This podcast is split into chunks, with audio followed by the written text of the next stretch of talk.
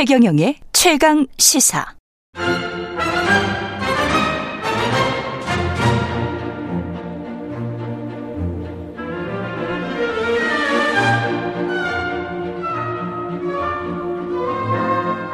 네, 여야 의원들과 정치 현안 토론하는 시간이네요. 국민의힘 배준영 의원 그리고 민주당 강선우 의원 나오셨습니다. 안녕하세요. 네, 네 안녕하세요. 안녕하세요. 반갑습니다. 예. 추석 민심에 관해서 여야 의원들 모시고 이야기를 해보니까 어, 동상이몽인 것 같더라고요. 예. 야당에서는 국민의힘에 관한 검찰에 관한 민심이 상당히 많이 나빠졌다. 국민의힘에서는 아, 두 당 모두에 대한 민심이 굉장히 좀 안 좋은 것 같다. 이렇게 이야기를 하던데 배준영 의원님은 어떻게 보셨습니까? 네, 지금 뭐 음. 어, 우리 여당 30%, 야당 30%, 음. 부동층이 한 40% 되는 걸 보면은 네. 전체적으로 네. 뭐 정치에 대한 불신 회의가 뭐 커진다는 거에 대해서 음. 저도 뭐 책임감을 느끼는데요. 음. 그럼에도 불구하고 국정을 좀 안정적으로 좀 어, 운영해 달라 이런 요청이 많았던 것 같습니다. 지금 경제가 힘들잖아요. 예. 예 그래서 고물가, 고금리, 뭐 고환율 이런 문제가 있어서 오늘 오전에도 어, 부총리가 경제 관련 뭐 발표도 했는데 뭐 그런 얘기들입니다. 예. 먹고 사는 게 너무 힘들다는 말씀들 음. 많이 하셨고요. 그 제가 이 민심 추석 민심 청취에 그 최전선에 있지 않습니까? 예. 저희 강서구청장 보궐 선거 때문에 오늘 또그 갔다 예, 오셨어요? 네, 선거운동 예. 뛰고 왔습니다. 예. 네. 근데 그런 말씀들 많이 하시더라고요. 그러니까 이게 어, 마이크를 좀 옮길까요? 네. 대통령, 네. 대통령이 이렇게 국정 운영을 잘못 하는데 우리가 기존에 계속 구축해온 국가 시스템이 있지 않습니까? 음. 이 시스템이 어디까지 버텨줄 수 있을지 실험당하는 것 같다. 그런 말씀도 굉장히 많이 하시더라고요. 그래서 지금 강서 구민들께서는 기다리고 계세요. 어, 투표를 꼭 하겠다. 기다리고 계십니다. 그래서 어 민주당에도 물론 따끔한 질책을 하시죠. 정부 여당이 이렇게 실정을 하고 이렇게 못 하고 있는데 민주당이 야당으로서 대한정당으로서 그러면은 유능한 모습을 보여주고 있느냐 그 부분에 대해서는 민주당도 뼈아프게 들어야 되고 그리고 정말로 역량을 보여줘야 됩니다. 어 그러나 그러나 대체적인 민심이라 함은 윤석열 대통령에 대한 실망 분노, 원망, 그리고 현재 정부 여당의 무능에 대한 질타 굉장히 많이 들었습니다. 그래서 강서구민이 투표로 심판하겠다고 벼르고 있다 이렇게 지금 말씀하셨는데. 어, 그래서 뭐 강서구 얘기를 꺼내셨으니까 예. 이제 저도 이제 강서구 구청 그 지원 요새 갔는데 음. 우리 강선우 의원님 현수막을 보니까 그 한복이 참 잘 어울리시더라고요. 감사합니다. 어 근데 이제 민심은 이렇습니다. 지난 그 16년간 그 강서구청장이 민주당이었을 거예요. 예. 근데 한 게 아무것도 없어요. 예. 그래갖고 어 정말 그 지역이 낙후되고 여러 가지 문제가 많은데 음. 우리 김태 후보가 보니까 이 양반이 뭐어 1년 정도 되는 기간이었나요? 아니 취임 6개월 만에 뭐 방, 방화동 건폐장 지하철 차량 기지 뭐 합의 이끌어내고 뭐 80년간 고도 제한 문제가 있는데 해결한다는 국토부 약속도 받아내고 모아타운이라고 그 주택 소유자들 개별 필지 모아갖고 블록 단위 주택 공동을 하는 정비 사업인데 화곡동에 전국 최대 규모의 이 그 공공주택 복합 사업을 유치하는 뭐 추진력이 대단한 분이에요. 음. 그리고 또 보니까 어 이분이 그 공익 제보자 신분이었잖아요. 문재인 정부 시절에. 그리고 이명박, 박근혜, 문재인 무려 세계 정부의 대통령실에 파견이 됐었단 말이죠. 그래서 이제 지역 정치는 또 이제 행정이지 않습니까? 그래서 중앙 정치랑 다르기 때문에 그냥 강서구에서는 일할 사람 뽑아주는 게 좋겠다. 음. 뭐, 뭐 이런 게 또 민심의 큰 줄기가 아닌가 생각됩니다. 자, 음. 의원님, 김태우 후보 공익 제보자 맞습니까? 1심, 2심 대법원에서 어떻게 판결했어요? 공익 제보자 아니라고 판결했어요. 그리고 마, 어, 강서구가 그동안 개발한 게 없어 개발이 안 됐다 낙후됐다 말씀하시는데 강서구 세, 세수가 지금 두 배, 세 배로 늘었습니다. 가장 빠르게 성장하는 구 중에 하나고요. 그리고 마곡지구 같은 경우에는 2005년에 처음에 이제 개발하겠다고 계획이 발표가 됐어요. 그래서 지금까지 쭉 성장을 해온 거예요. 고도 제한 이게 뭐 1, 2년 안에 된 겁니까? 예전부터 계속하고 있다가 이카요에서 2028년 이야기하면서 그게 앞당겨진 거예요. 그리고 그 건폐장 말씀하시는데 이것도 김포시장이 바뀌면서 그렇게 합의가 된 거죠. 김태우 후보가 잘한 거요. 숟가락 얹기. 지금까지 쭉 진행되어 온 사업이 약간 마무리가 되는 그 시기에 이거 내가 했다. 아니, 김태우 후보의 이야기하는 거 들어보면요. 강속으로 자기가 만든 사람 같아요. 진짜 모든 거를 갑자기 아니, 창조주 같아요. 거의 아니, 그렇게 말씀하시면 안 되고요. 그 강선우... 그리고 그 모아타운 아니요 아니요 모아타운 말씀하셨는데 그 토론회 보셨어요? 그 김태우 후보가 본인을 개발주의자라고 이야기를 해요. 그러면서 이제 재개발 재건축 사업 추진 관련해 가지고 여당 프리미엄 계속 과시하고 있죠. 근데 이제 진기훈 후보가 그 모아타운 같은 경우에는 세입자에 대한 보상 근거가 법적으로 미비한 부분이 있잖아요. 그래서 서울시에서 세입자 보상 방안 마련할 경우에 용적률 완화, 인센 티브 주는 조례 개정했지만 그 상위법이 있어요. 상위법인 소규모 주택 정비 법안이 개정 전이거든요. 그래서 요거 관련해서 어떻게 할 거냐? 왜냐하면 강북구에서 실제로 그거 관련해 가지고 문제가 있었잖아요. 갈등이 있었잖아요. 그랬더니 대답을 못 해요. 김태호 후보가. 이게 뭔지를 몰라요. 그러면서 무슨 재개발 재건축 정비 자기가 개발 개발 그 중심에 섰다고 말할 수가 있습니까? 개발 사업 자체를 이해를 못 하고 있는데. 음, 그, 그러니까 예. 이 네. 그렇게 계속해서 숟가락 얹기 한 거를 포장을 하시면 안 돼요. 그리고 분명히 말씀드립니다. 공익 제보자 아니에요. 이거 가짜 뉴스예요. 음. 저기 아니 그러니까 제가 말씀드리는 거는 예. 공익 제보자로서의 그런 역할을 해서 예. 이 조국 사건을 끄집어내 갖고 어 정말 그 우리나라의 내로남불을 바로잡는데 역할을 하셨다는 의미로 말씀드린 거고요. 예. 그리고 강서구에 관련해서는 제가 주민들한테 들은 얘기를 하는 겁니다. 그래서 음. 그 일대일로 우리 지역구 의원님하고 토론하면 제가 이길 수가 없어요. 예, 그래서 예, 저는 지역구기 때문에 예, 약간 좀 예, 예. 유리합니다. 어, 그래서 주민들한테 들은 얘기를 저는 가감 없이 전달하는 거를 말씀드리고 제가 이 말씀은 드릴 수 있습니다. 그러니까 대통령과 어, 시장과 어, 구청장 그리고 국회의원이 만약에 어, 하나의 라인으로 있으면은 음. 훨씬 일하기도 좋고 어, 이, 이, 어, 예산을 확보한다든지 관련된 사업을 영위하기가 훨씬 쉽다는 거는 누구나 뭐 동의하는 건데요. 음. 뭐 지역구 말씀하셨으니까 저도 그렇게 좀 하겠습니다. 저희 어 제가 어, 영종 국제도시 지역구인데 이번에 영종 어 대교 그러니까 인천 국제공항 고속도로 통행료가 6 6,600원에서 3,200원으로 52%가 깎였습니다. 그러니까 나중에 기회 드리려고 네, 했는데 아, 그래서 스스로 네. 아니 그러니까 지역구 얘기를 하시니까 예, 예, 하는데 예, 예, 예, 그래서 이게 전 국민이 혜택 보는 거예요. 아 그래요? 앵, 앵, 아 그쪽 구민들만 아니에요, 아니에요. 아니 아니. 아 그래서 제가 말씀드리는 거예요. 아 그러면 제주도 사람들은 제주도만 뭐 이런 게 있었잖아요. 아, 요 요거는 요거는 달라요? 아 그러니까 전전 전 국민이 여기 어, 갈때 인천 공항을 갈때 현재는 6,600원을 냈었는데 그렇지 6,600원 예, 10월 예 10월 1일서부터는 예. 3,200원을 받겠다는 얘기입니다. 아 그래요? 예, 그럼, 그럼 공항 갈 때? 예, 최 기자님도 반값으로 가시는 거예요. 아. 예. 네. 그래서 그걸 확실히 말씀드리고 근데 네. 드리는 이유가 뭐냐면은 네. 이거를 지난 20년 동안 사실 음. 영종도로 가려면은 돈을 내고 가는 수밖에 없었잖아요. 그렇지. 그리고 6,600원이면 너무 비싸요. 그래서 이것을 낮추려고 노력을 했는데 네. 안 됐단 말입니다. 네.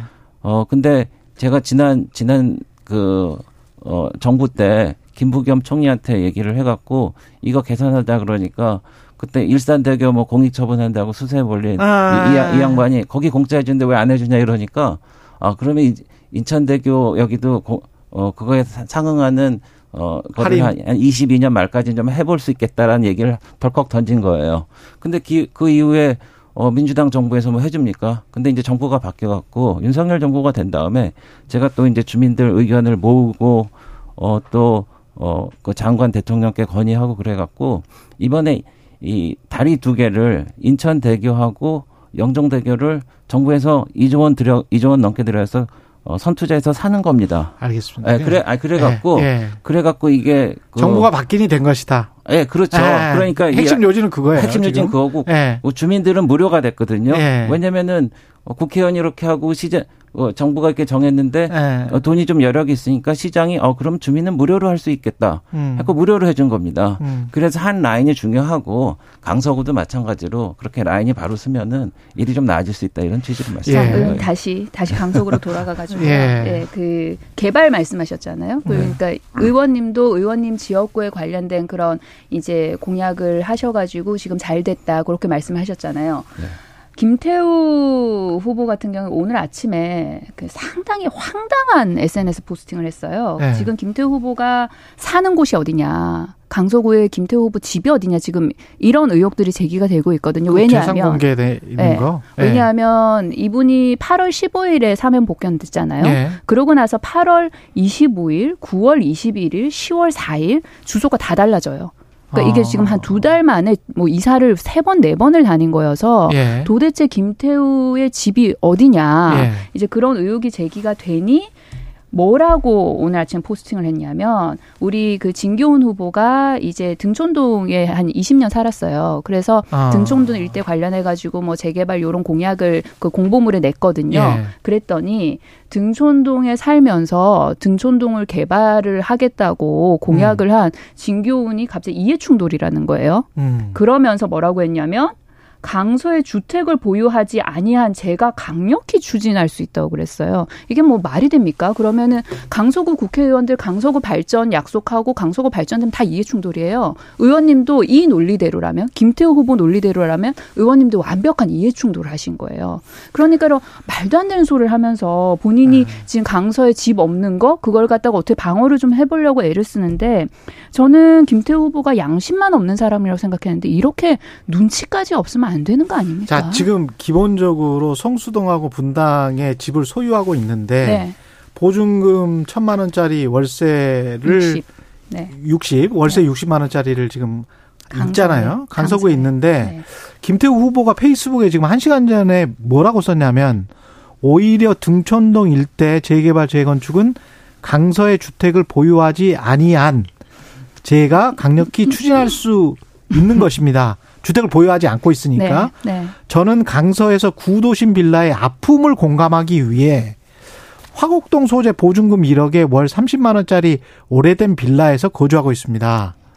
이거는 믿, 믿을 수 있, 나요 글쎄 뭐 듣기에 따라 뭐 달라지 달라지는데 네. 본인이 지역을 이렇게 발전시키겠다는데 특별한 이해 충돌이 없다는 것을 뭐 강조하기 위한 것 같은데요. 네. 이제 보니까 어, 이제 근데 파란 옷 입고 오시고, 강석 얘기 꺼내시갖고, 이거 갖고 뭐, 내내 30분을 예. 얘기할지는 잘 모르겠습니다. 아니, 예, 네, 네. 그럼 여기서 네. 마칠까요? 그 관련해가지고 저는 좀, 네, 네. 사실은 제가 취재기자 오래 하면서 느꼈던 거는, 네. 의원들이든 구청장이든 자식을 그 구나 아, 이런 데에서 보내는 비율이 어느 정도 될까. 네. 그 생각은 사실은 했었어요. 왜냐하면 대다수의 국회의원들이나 구청장들이 사실은 서울 3구 내지 4구, 네. 5구 정도에 네. 몰려서 거주하는 것 같은 거야. 네. 소유하는 집이 꼭 없는 없다고 하더라도 그래서 사실 이것도 그런 문제가 아닌가라는 생각이 슬쩍 들었는데 정확한 입장이 지금 모르겠으니까 네. 강서구의 어떤 아픔을 느끼기 위해서 빌라에 거주하신다고 하니까 그거를 얼마나 믿을 수 있을까? 제가 어, 제 상식으로는 약간 좀 의문이 네. 든다는 거죠. 그런 제가, 측면에서는. 제, 뭐 제가 확실히 느낀 네. 거는 이분이 되게 추진력이 있어요. 음. 네, 그래서 뭐 화곡을 마곡같이 만들, 만들겠다는 의지도 있으시고, 예. 어, 그리고 어쨌든 이 어, 우리 당 지도부도 그렇고 정부에서도 그렇고 이런 뭐 열정을 가진 후보는 저희가 어, 좀 도와주고 어. 또 강서구의 발전을 위해서 어, 애쓸 수 있도록 해야 된다고 그런 생각을 하고 있기 때문에요. 예. 네, 그런 취지로 좀 봐주시면 되겠습니다. 다시 열... 말씀드리지만은 네.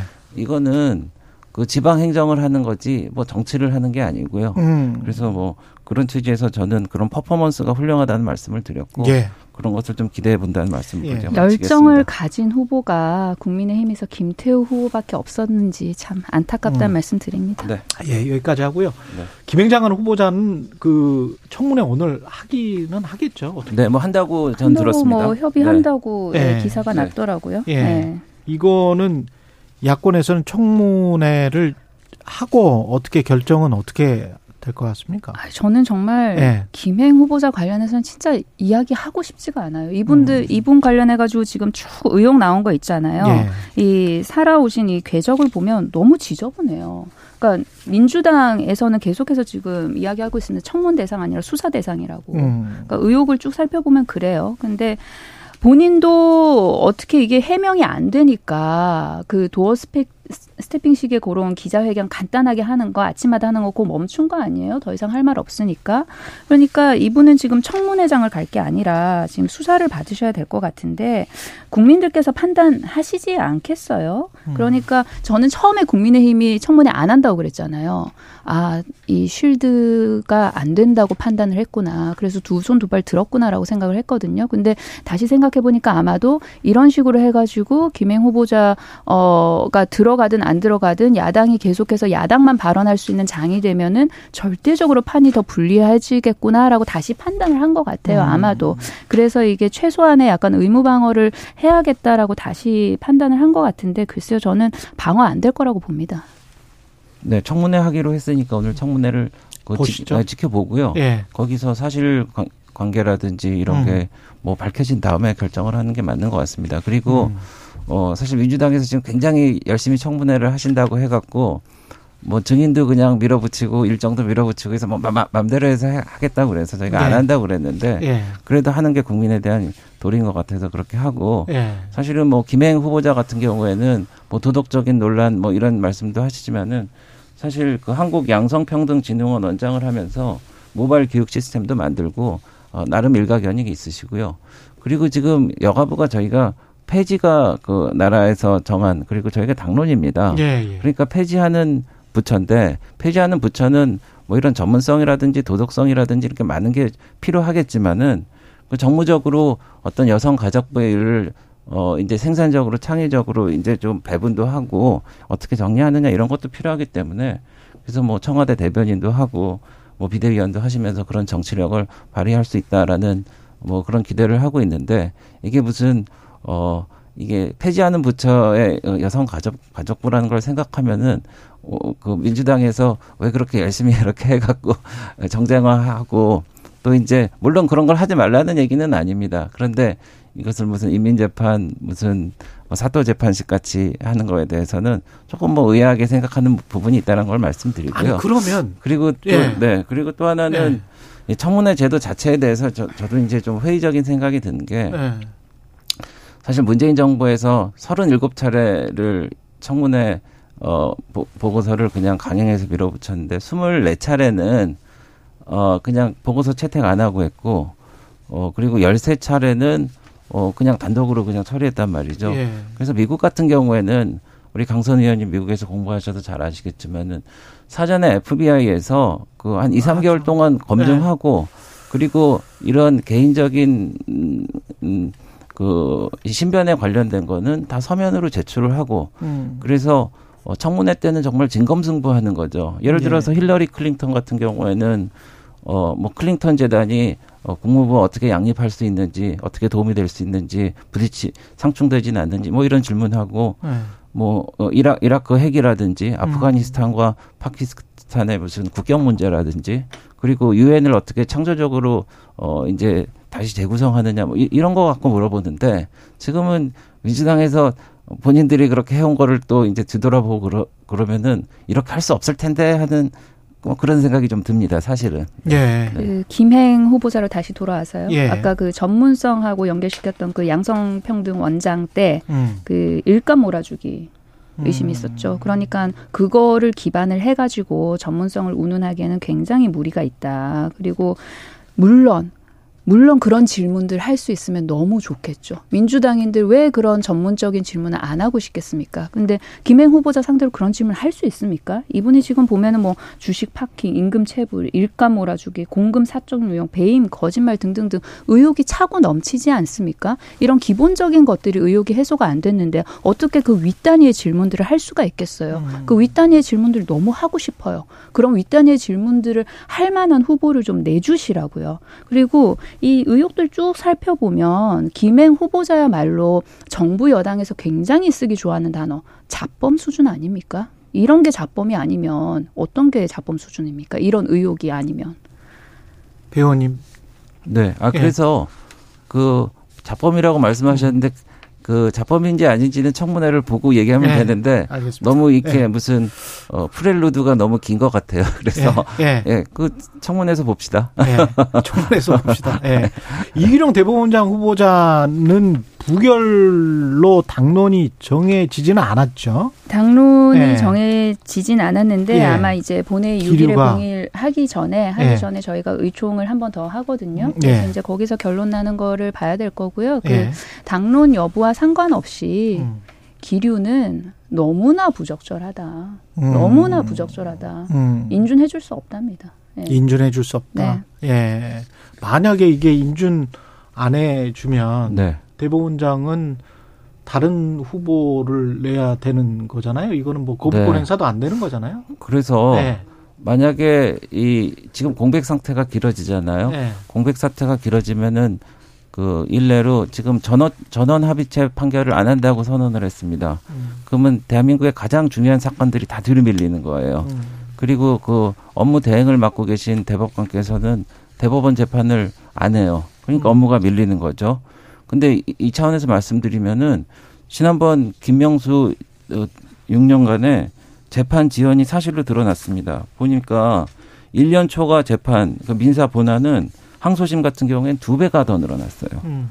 그리고 1년 초과 재판 형사 공판 같은 경우에는 세 배가 더 늘어났습니다. 지연된 정의는 정의가 아닙니다.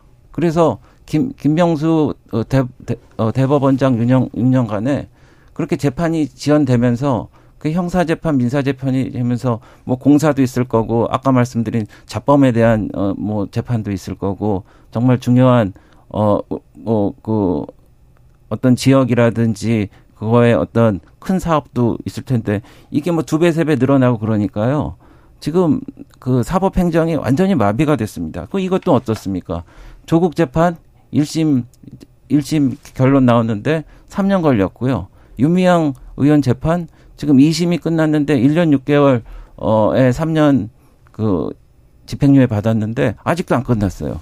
그리고 송철호 어, 울산 어, 시장 그 선거 문제가 있어 있었고 문재인 정부에서 조직적으로 했다라고 그래갖고 수십 명이 지금 문제가 됐는데 임기가 끝나 끝나고 났는데도 아직 재판이 이게 되고 있지 않습니까? 그래서 이런 시스템을 지금 의도적으로 어, 민주당에서 만들려고 하지 않나. 제가 볼 때는 김영수 대법원장보다 어, 지금 대법원장 후보가 훨씬 더 훌륭하신 분인데 이렇게 공백 상태를 늘려놔서 김영수 시즌 2를 만들려고 하지 않나. 그래서 이런 재판 지연도 늘리고 사법 정의도 지연시키고 어, 이런 생각이 있지 않으면은 이렇게 할 수가 없습니다. 김명수 대법원장보다 훨, 훨씬 더 훌륭한 후보다. 아니, 네. 지금 민주당이 뭐 의도적으로 재판 지연을 하고 의도적으로 음. 사법부 공백을 만들고 있다고 했는데 그럴 의도나 뭐 의지 전혀 없고요.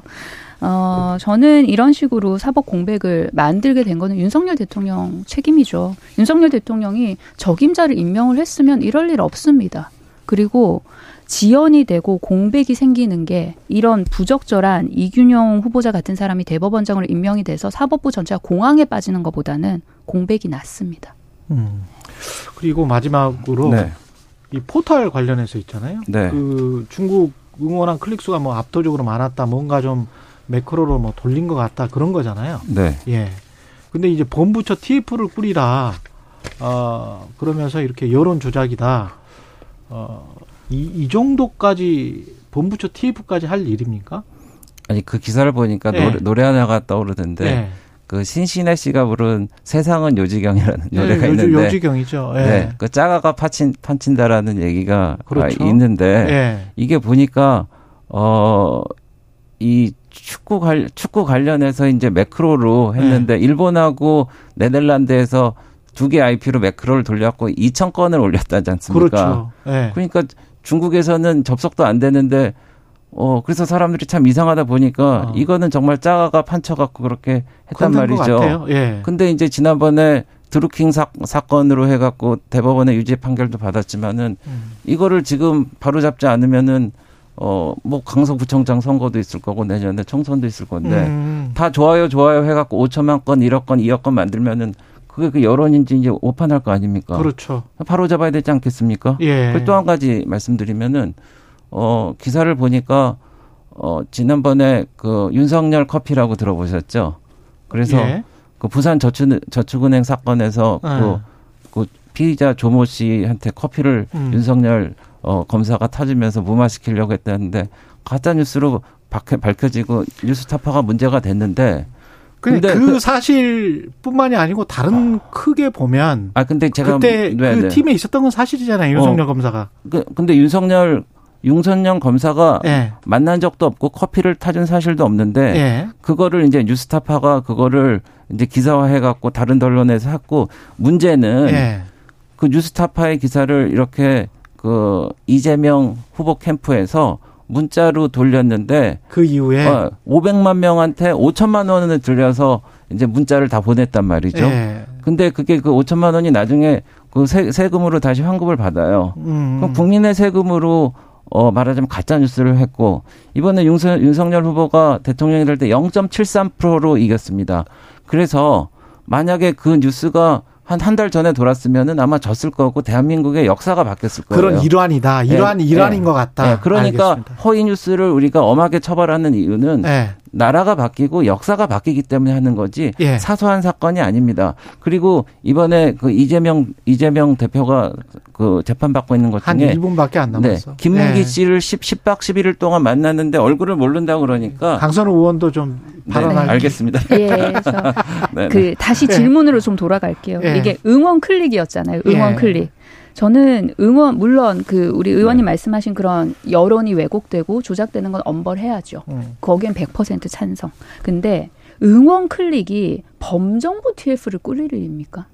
지금 저는 한덕수 총리가 총리의 역할을 정말로 잘 모르시는 것 같아요. 잼버리 현장 가가지고 변기 청소하시고 그리고 응원 클릭 가지고 지금 범정부 TF 꾸리고 아니 민생 TF를 꾸려도 지금 모자랄 판에 그리고 이거는 개인 포털사가 규정을 개선해가지고 풀 사안 아니에요? 그리고 불법이 있었으면 수사하고 처벌하면 되죠. 음. 그러니까 이 판에 이 지금 포털 알고리즘을 좀손좀 봐주겠다란 그런 걸로 읽히는데 이게 정말 범정부 TF 꾸리고 정 그 여 여당 지금 참전하고 1월 1일인가 응원 클릭이었다는 말씀. 예, 국민의힘 배준영 의원, 민주당 강선우 의원이었습니다. 고맙습니다. 네, 감사합니다. 고맙습니다.